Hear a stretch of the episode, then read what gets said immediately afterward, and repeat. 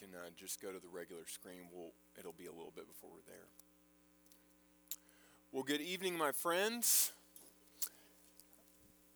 I've been waiting all week for Shabbat, and I mean that. Um, I'm looking forward to sharing, um, sharing in these these words together with you tonight.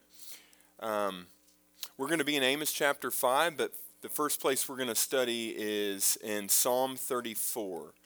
So if you're in the church's Bible, that will be on page 638. Psalm 34.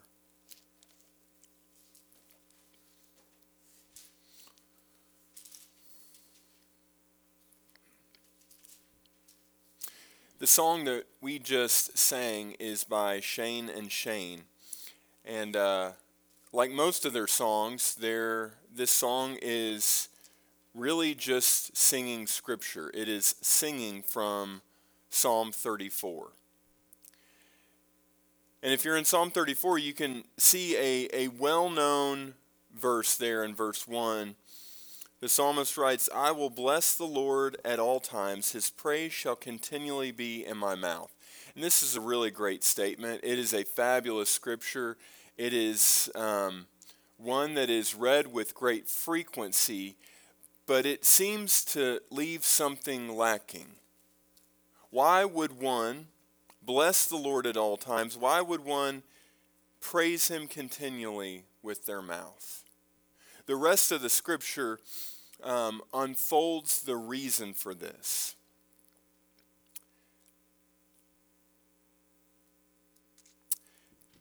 Goes on in verse 4, and David says, I sought the Lord, and he heard me.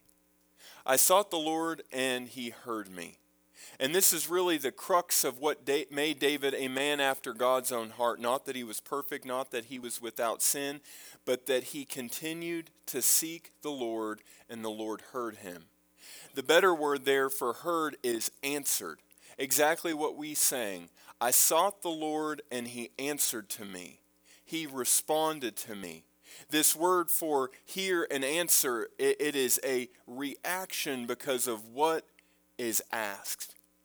I believe we pray much. I believe we talk to the Lord often, and I believe the Lord does not answer us because we are truly not asking and seeking what the Lord wants. But David, and in this psalm, it says that I sought the Lord and he heard me, and he delivered me from all of my fears. So they who looked to him were radiant, and their faces were not ashamed. The poor man cried, and the Lord heard him and saved him out of all of his troubles. Now, we know David's life and we know the lives of the Israelites, and it does not mean that they were without judgment, that they were without correction, that they were without consequence, but the Lord saved and delivered and answered and healed. I have loved this song ever since the first time I've heard it because I hear the words that David and that the psalmist are crying out that if we seek the Lord, he will answer. Verse 8 says, Oh, taste and see that the Lord is good. This is what the Lord has been teaching us for several weeks in several different passages that the Lord is good, that his purpose will be fulfilled in those who truly seek it. These are the two themes that we're going to look at tonight seeking the Lord and understanding His goodness. So turn with me. We'll go back in the Old Testament to Deuteronomy chapter 4. If you're in the church's Bible on page 206, Deuteronomy chapter 4.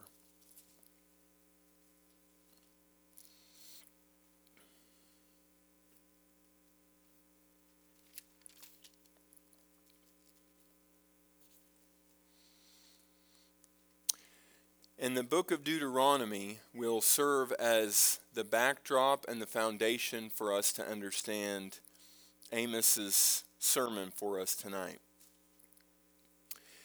So, this week I've been studying in Deuteronomy, and I've been studying about Deuteronomy, and I have learned a lot that I have not known.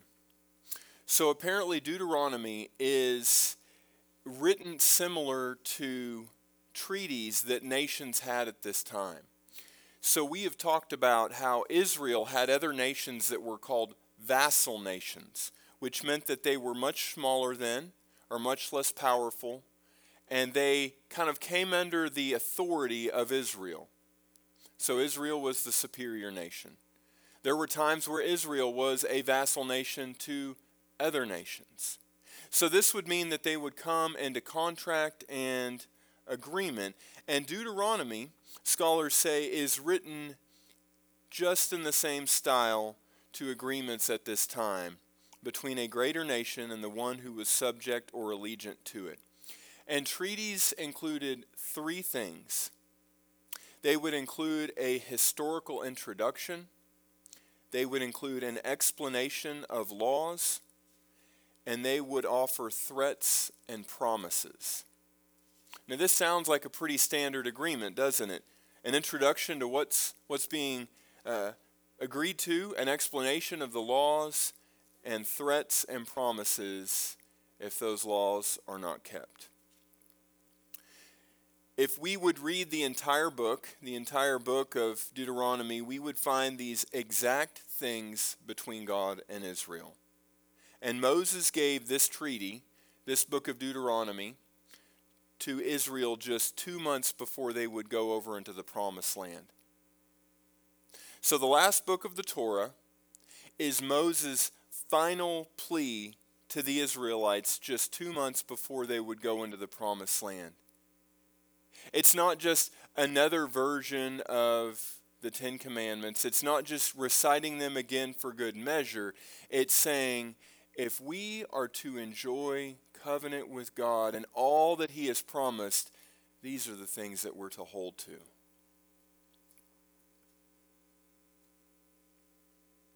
We have a historical introduction in Deuteronomy of God delivering Israel from Egypt.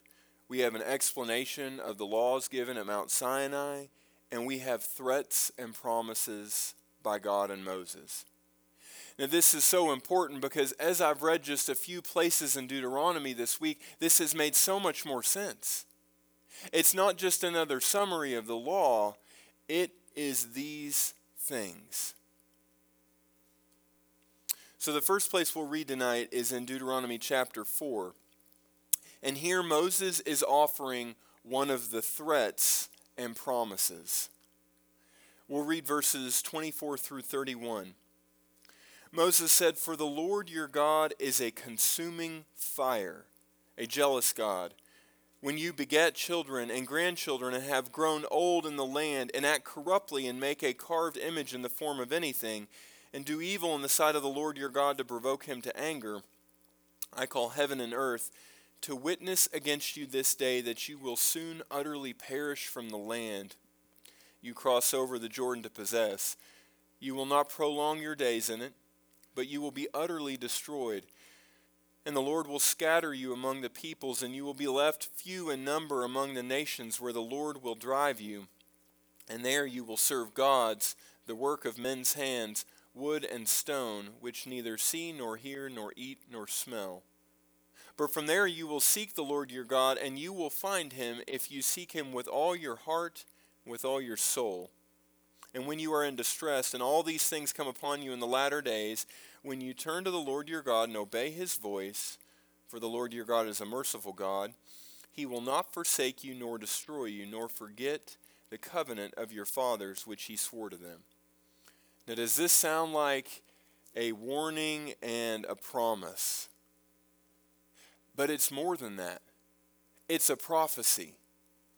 For, Am, for, for Amos, for Moses is speaking what he knows is certain to happen to these people because he knows mankind. He knows even those that God has shown himself to will do exactly what the law told them to, to, war, to, to, to guard against aligning with false gods and with idols. He says you are going to have children and grandchildren, and they're going to go into the land and possess it, and they're going to fall into these places.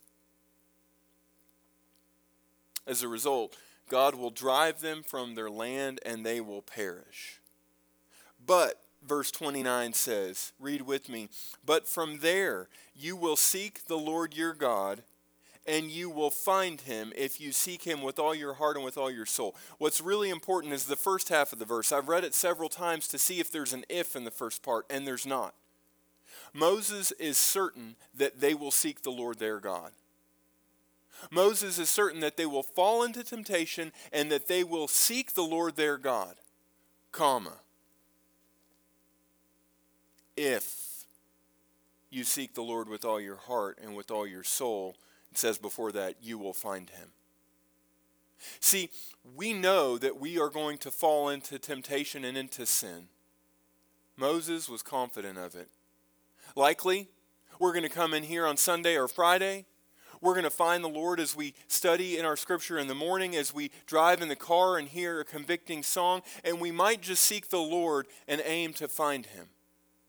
But Moses warns us and says, Only if you seek him with all your heart and all your soul will you find him. There is a great difference. Note that Moses doesn't say that everything will be okay or that they won't have punishment, but that the Lord will not forget his covenant with them. Right? He never says, Don't worry when you go into the land and you fall into idol worship and you do your own thing and you leave God's ways and He takes His protection from you and you get driven out of the land. He doesn't say you'll come back. He doesn't say everything will be okay, but He says, If you repent and you seek the Lord with all your heart and soul, He won't forget His covenant with you. Amen. That that is the God that we serve. Next, turn with me to Deuteronomy 30 over just a few few pages. If you're in the church's Bible, it'll be on page 237.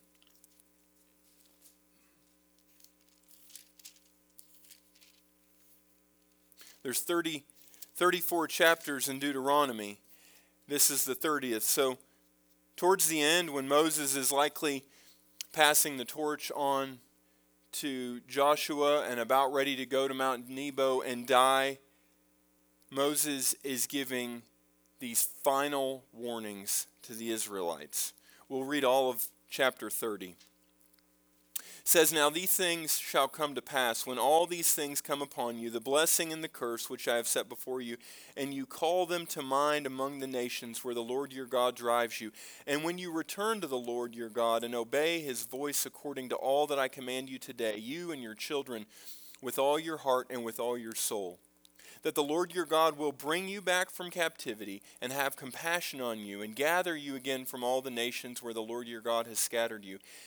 If any of you are driven out to the farthest parts under heaven, from there the Lord your God will gather you, from there he will bring you. Then the Lord your God will bring you to the land which your fathers possessed, and you shall possess it.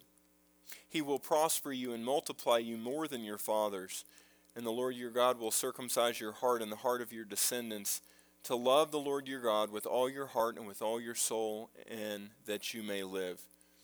Also, the Lord your God will put all those cities under your enemies, excuse me, curses on your enemies and those who hate you, who persecute you. And you will again obey the voice of the Lord and do all his commandments which I command you today. The Lord your God will make you as to abound in all the work of your hand, and the fruit of your body, and the increase of your livestock, and the produce of your land for good. For the Lord will rejoice again over you for good, as he rejoiced over your fathers.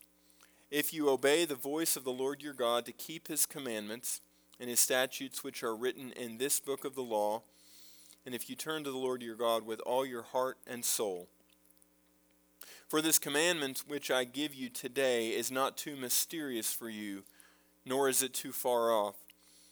It is not in heaven that you should say, Who will ascend to heaven and bring it to us that we may hear and do it? Nor is it beyond the sea that you should say, Who will go over the sea for us and bring it to us that we may hear and do it?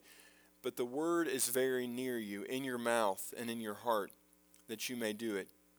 See, I have set before you today life and good, death and evil, in that I command you today to love the Lord your God, to walk in his ways, and to keep his commandments, his statutes, his judgments, that you may live and multiply, and the Lord your God will bless you in the land which you go to possess. But if your heart turns away that you do not hear and are drawn away and worship other gods and serve them, I announce to you today that you shall surely perish. You shall not prolong the days in the land which you cross over the Jordan to go in and possess. I call heaven and earth as witnesses today against you that I have set before you life and death, blessing and cursing. Therefore, choose life, that both you and your descendants may live, that you may love the Lord your God, that you may obey his voice, that you may cling to him, for he is your life and the length of your days, and that you may dwell in the land which the Lord your God swore to your fathers, Abraham, Isaac, and Jacob, to give them.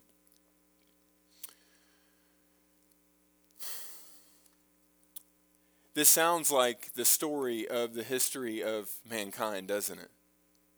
To go in and out and in and out. Moses begins with a warning and he closes with this series of please do this, but not this.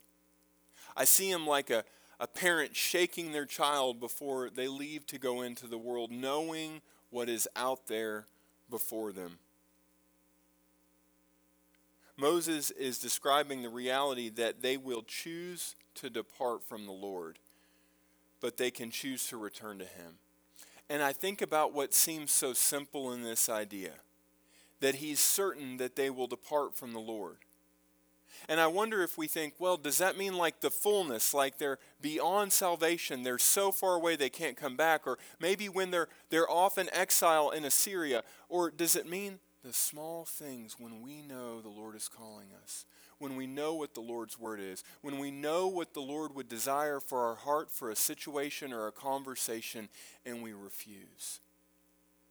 All of those. And Moses said they can choose to return to him. Verse 10, if we look at it, it, it, it says, If we obey the voice of the Lord our God to keep his commandments and his statutes which are written in the book of the law, and if you turn to the Lord your God with all your heart and with all your soul. This mirrors what we read back in chapter 4 that we should seek the Lord with our whole heart and our whole soul. That is to say, all that we have within me, all that we have within us. And next, Moses offers these word pairs to really divide reality, is what I see. Reality for Moses is divided into two options life and good, death and evil, blessing and cursing. He says it's one or the other, and it's your choice. These scriptures and themes that we've just read are, are powerful and common throughout Scripture, and they are pivotal to understanding Amos's words tonight. Those who heard Amos's words would have known these words well. Among all the places in the Torah God's people knew these warnings of Moses in his last breath. Turn with me to Amos chapter 5. If you're in the church's Bible on page 1060.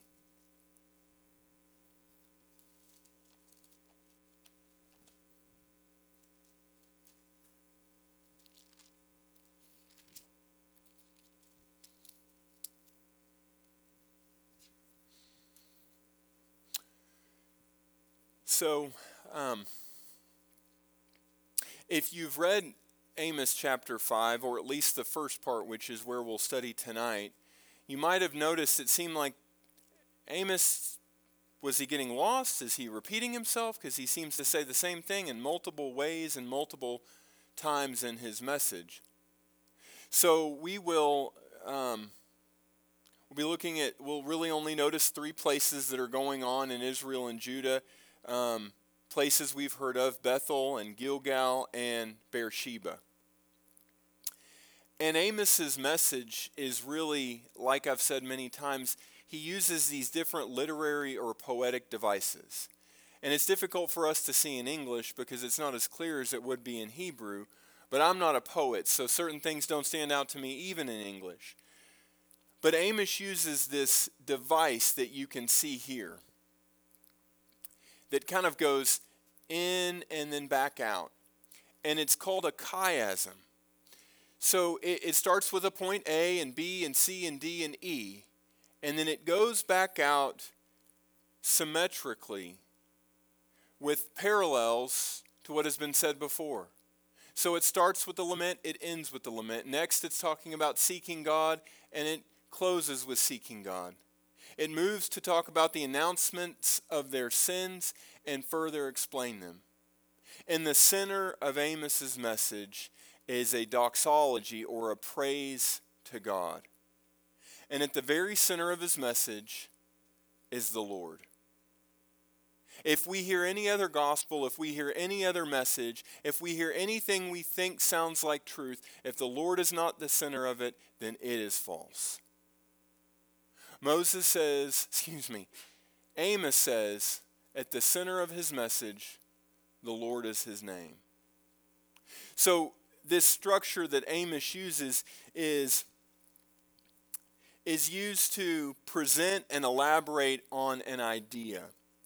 It is to move an audience, though they might not know it. It has harmony and symmetry and repetition. So, an example of this might be helpful for us because it's not that uncommon for us to hear a, a chiasmus today.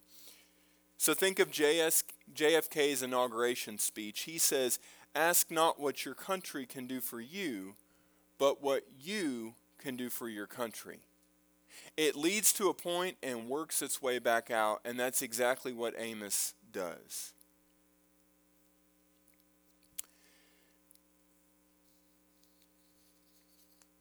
So let's read together verses 1 through 17 of chapter 5. Amos says, Hear this word which I take up against you, a lamentation, O house of Israel. The virgin of Israel has fallen, she will rise no more. She lies forsaken on her land. There is no one to raise her up. For thus says the Lord God the city that goes out by a thousand shall have a hundred left, and that which goes out by a hundred shall have ten left to the house of Israel. For thus says the Lord to the house of Israel Seek me and live. But do not seek Bethel, nor enter Gilgal, nor pass over to Beersheba, for Gilgal shall surely go into captivity, and Bethel shall come to nothing. Seek the Lord and live, lest he break out like fire in the house of Joseph and devour it, with no one to quench it in Bethel. You who turn to wormwood and lay righteousness to rest in the earth, he made the Pleiades and Orion. He turns the shadow of death into morning and makes the day dark as night. He calls out for the waters of the sea and pours them on the face of the earth. The Lord is his name. He rains ruin upon the strong, so that fury comes upon the fortress. They hate the one who rebukes in the gate, and they abhor the one who speaks uprightly. Therefore, because you tread down the poor and take grain taxes from him, though you have built houses of hewn stone, you shall not dwell in them. You have planted pleasant vineyards, but you shall not drink wine from them. For I know your manifold transgressions and your mighty sins affecting the just and taking bribes, diverting the poor from justice at the gate.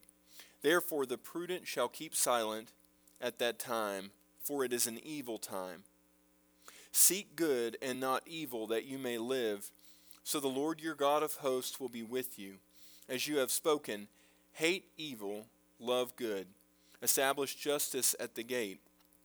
It may be that the Lord God of hosts, will be gracious to the remnant of Joseph. Therefore, the Lord God of hosts, the Lord says this There shall be wailing in all the streets, and they shall say in all the highways, Alas, alas! They shall call the farmer to mourning, and skilful lamenters to wailing. In all vineyards there shall be wailing, for I will pass through you, says the Lord. Okay.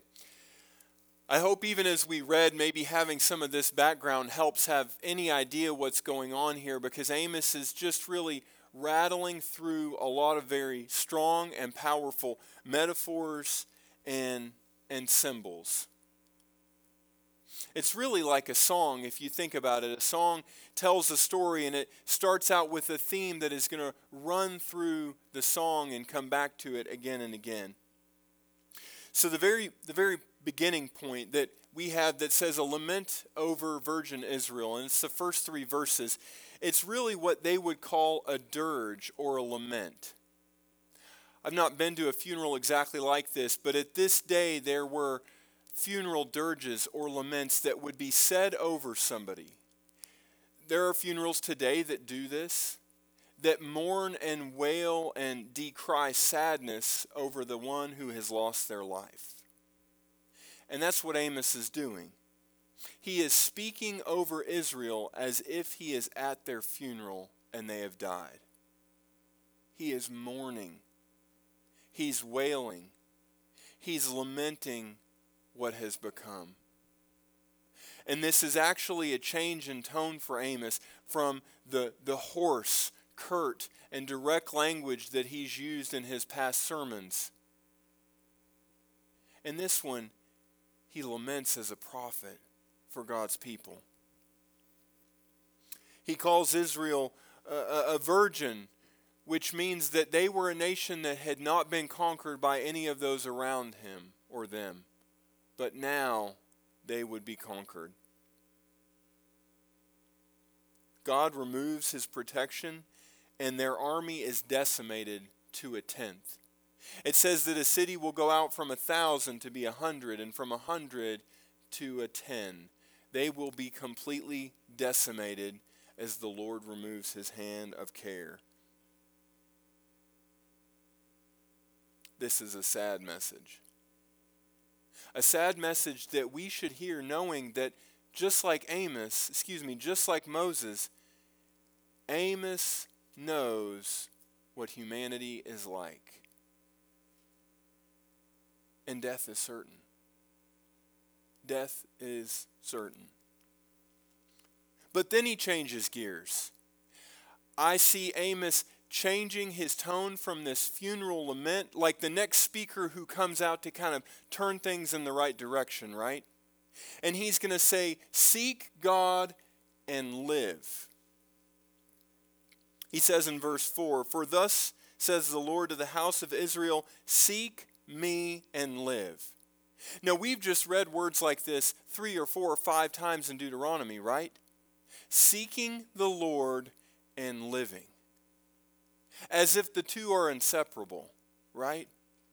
We can't truly have life if we've not sought it in Him. And if we are in Him, then we have life. There is no separation from these two realities. I believe the church is filled with those who have not sought the Lord and think that they are in life. The church is filled with those who proclaim life and who have not sought him. Amos says, Seek me and live, but don't seek Bethel or enter Gilgal or pass over to Beersheba. Don't go into these houses of false worship thinking you'll seek me, right? He says, Seek me, but don't go to this place or that place or that place. Don't go to the places in your city with a cross out front or a scripture on the sign. You will not find me there.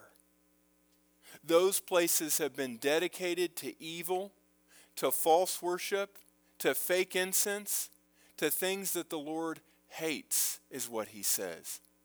Beersheba was one of the first places where an altar was put in Genesis. He says, I don't want these things. Likewise, what are the places that we would bring into this place thinking these are the things that are of the Lord?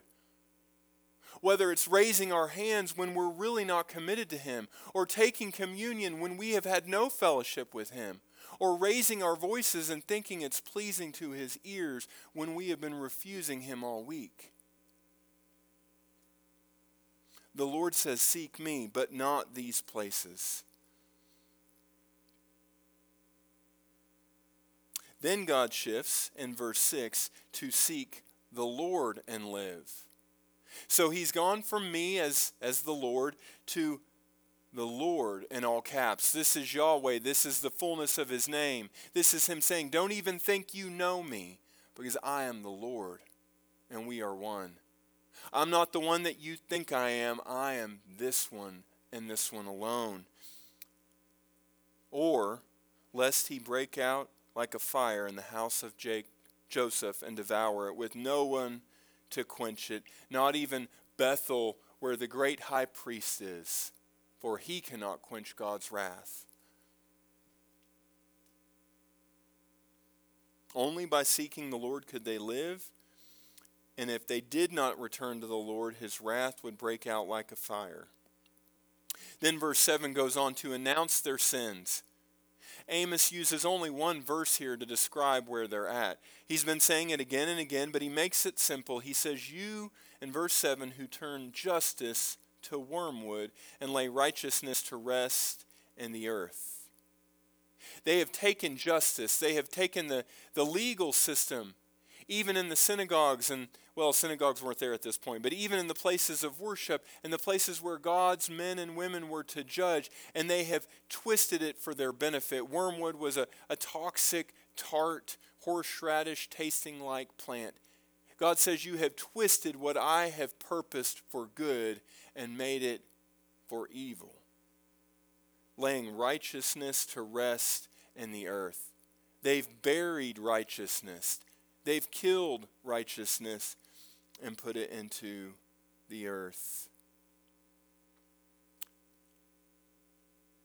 The unrighteousness turned the sweet flavor of justice into bitterness in the mouths of those who went after justice. They trampled it into the earth with neglect and contempt. The next section is really kind of a, a, glory sandwich. A doxology means to give glory, and so it's surrounding God's name by giving him glory. So verses 8 and 9 are, are both doing this. Verse, verse 8 talks about God as creator in the first half. It says, He made the Pleiades, Pleiades and the Orion. He turns the shadow of death into morning and makes the day dark as night. He calls for the waters of the sea and pours them out on the face of the earth. We should be reminded of who our God is. After it says the Lord is his name, it says he rains ruin upon the strong so that fury comes upon the fortress. So now we go from God as creator in verse 8 to God as destroyer with that same creation in verse 9. I mean, I know we know these things. I know we know that God creates and we, we, we're grateful for the sunrise in the morning. But the same creation can bring about our destruction if there's no protection. Because the Lord is his name. The Lord is his name.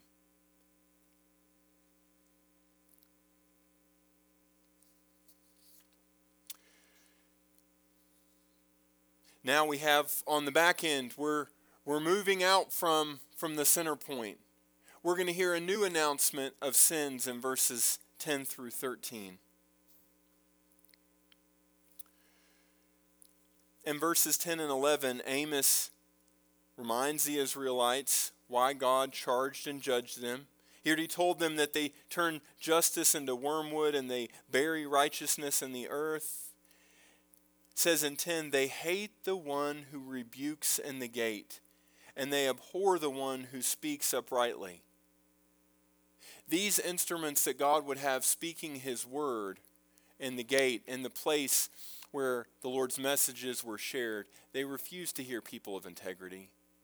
Get out of here, they'd say. They want nothing to do with those people that speak the Lord's word.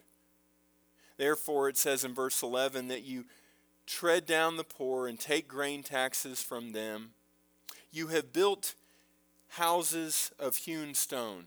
Think about it this time a house of stone, a house with a foundation. The great finance that this would, co- would, would cost to erect something like this and the people that would be used to build this. So the rich stand by, taking taxes from the poor, and then further use the poor to build their taxes with their ill gotten taxes. The Lord says, You won't. You won't get to enjoy these houses that you've gotten by oppressing the poor. Then it says in verse on in verse 11, it says that you have planted pleasant vineyards, but you shall not drink wine from them. These people are so excited, right? They've gotten everything they've wanted. They've got great houses and they've got great vineyards, and now they want to sit in their house and drink their wine. And the Lord says, None of it will be for you. You're going to be driven out.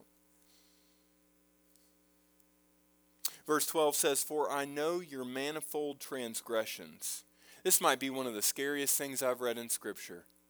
You know, manifold is something that's complex and intricate and contains a lot. It means a lot. The Lord says, I know the complexity and the, the many of your transgressions and your mighty sins, afflicting the just and taking the bribes, diverting the poor from justice at the gate as we hear that, I just hear Amos repeating himself again and again and again to make sure they know do you remember that you've done these things? God's word has said that we're not to exploit, we're not to take advantage of, we're not to manipulate, we're not to amass wealth on the backs of the poor. We're to take care of the poor and the widow and the orphan and the stranger. This is why God is coming after you you have no sense of right and wrong. In fact, you see right and you want it to be wrong. It says in verse 13, Therefore the prudent keep silent at that time, for it is an evil time. He says, Those that even know better think, What use is it? What use is it? They won't hear, they won't listen, for prophets have come and gone and they want nothing to do with the Lord's word.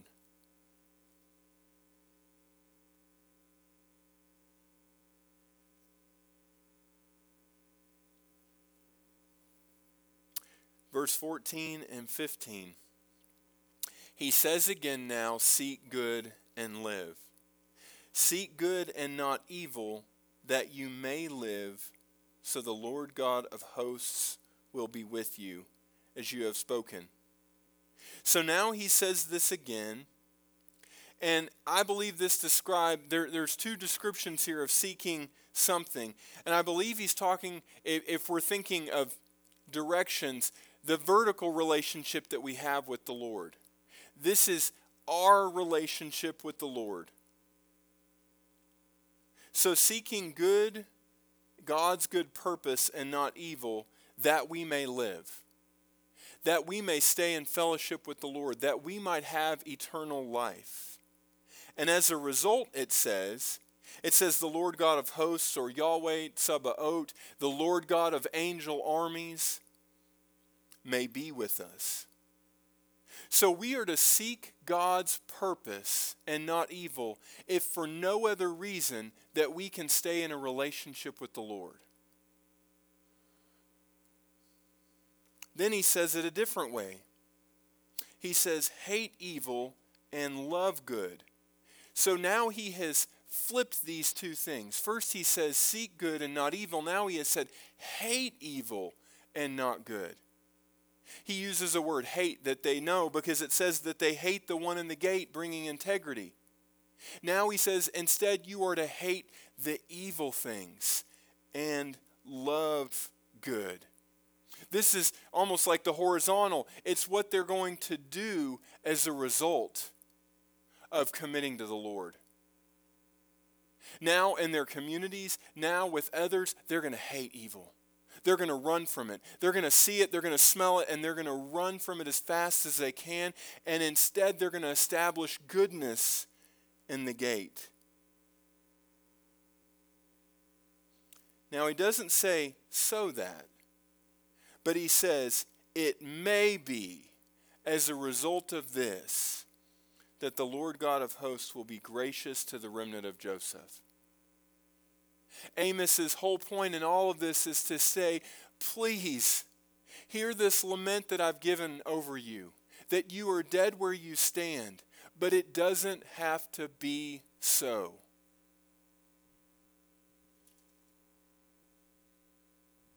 I think about something that Deborah said a long time ago, describing a spirit that I was in, and she says, But you don't have to stay there. I don't know why sometimes we feel like we have to stay somewhere. And we allow that to make our decision for us. So, because it's so hard to get out, we, we stay there. We drag our feet to get out of it. All the while, we're not waiting on God to show us anything. I mean, maybe we are. God's waiting on us to make a decision. Amos is saying, make the decision. It may be that the Lord God of angel armies will be gracious to the remnant of Joseph. The ten or the hundred. That's happening. The enemy's coming. Then Amos closes now. Sadly, he's just given this great advice. He's just said, Come out of it, snap out of it, make the decision. And then he comes back to a lament because he knows better. He knows that while some will choose, most will not. He says in 16, Therefore, the Lord God of hosts, the Lord says this There shall be wailing in the streets and they shall say in all the highways, Alas, alas. They shall call the farmer to mourning, and the skillful lamenters to wailing. and all the vineyards there will be wailing. For I will pass through you, says the Lord. Amos knows that it's going to happen all over Israel. There's going to be people screaming just like there was at the Passover, right? Because exactly what it says there I will pass through you. The destroyer is coming. He will pass through all of Israel, and there will be screaming just like there was on that night in Egypt. In the, in the vineyards, in the farms, on the highways, and in the streets, because this judgment is certain, and there will be those who will refuse this word.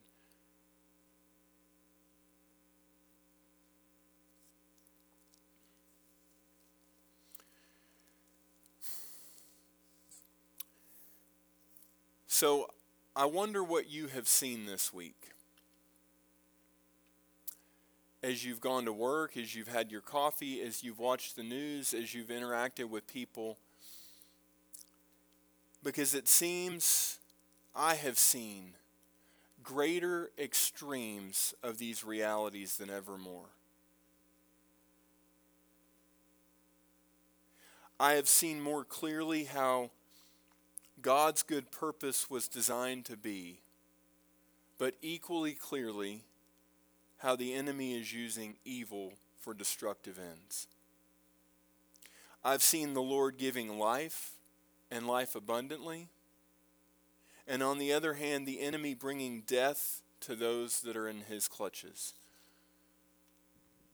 I have seen the Lord's blessings being fulfilled, small and great, and I have seen the enemy's curses having authority to wreak complete havoc and bring calamity. The Lord told me this that we are to be careful. We are to be careful not to label situations and make decisions or describe decisions as non spiritual not to remove God from our lives. Because when we do, the enemy can lure us into his control and aid us to justify ourselves. The enemy wants us to buy into the illusion that there is a middle ground, but there's not. There is only good or evil only life or death, only blessing or curse. The answer to every problem, the key to every lock, the salvation to every bondage is God. Period. And each require that we seek the Lord, that we come after Him with all our heart and all our soul. We cannot believe the half truth heresies that God knows our hearts and that He pursues those who are in sin. Because these assume that merely glancing in God's direction, we receive the fullness of God's grace and purpose. And these are lies that Moses and Amos sought to expose. They know better. Likely you have heard the Jewish phrase L'chaim. It is a phrase that means to life. It's a phrase that is popular at weddings and parties, and it's said something like cheers. But it comes from Deuteronomy 30:19 when Moses gives us the charge to choose life in our great God. I pray that we would see and hear today because we are witnesses and hearers of the Lord's word, that we should not perish, but align with his good purpose, receive his blessings, and have life abundantly. Amen.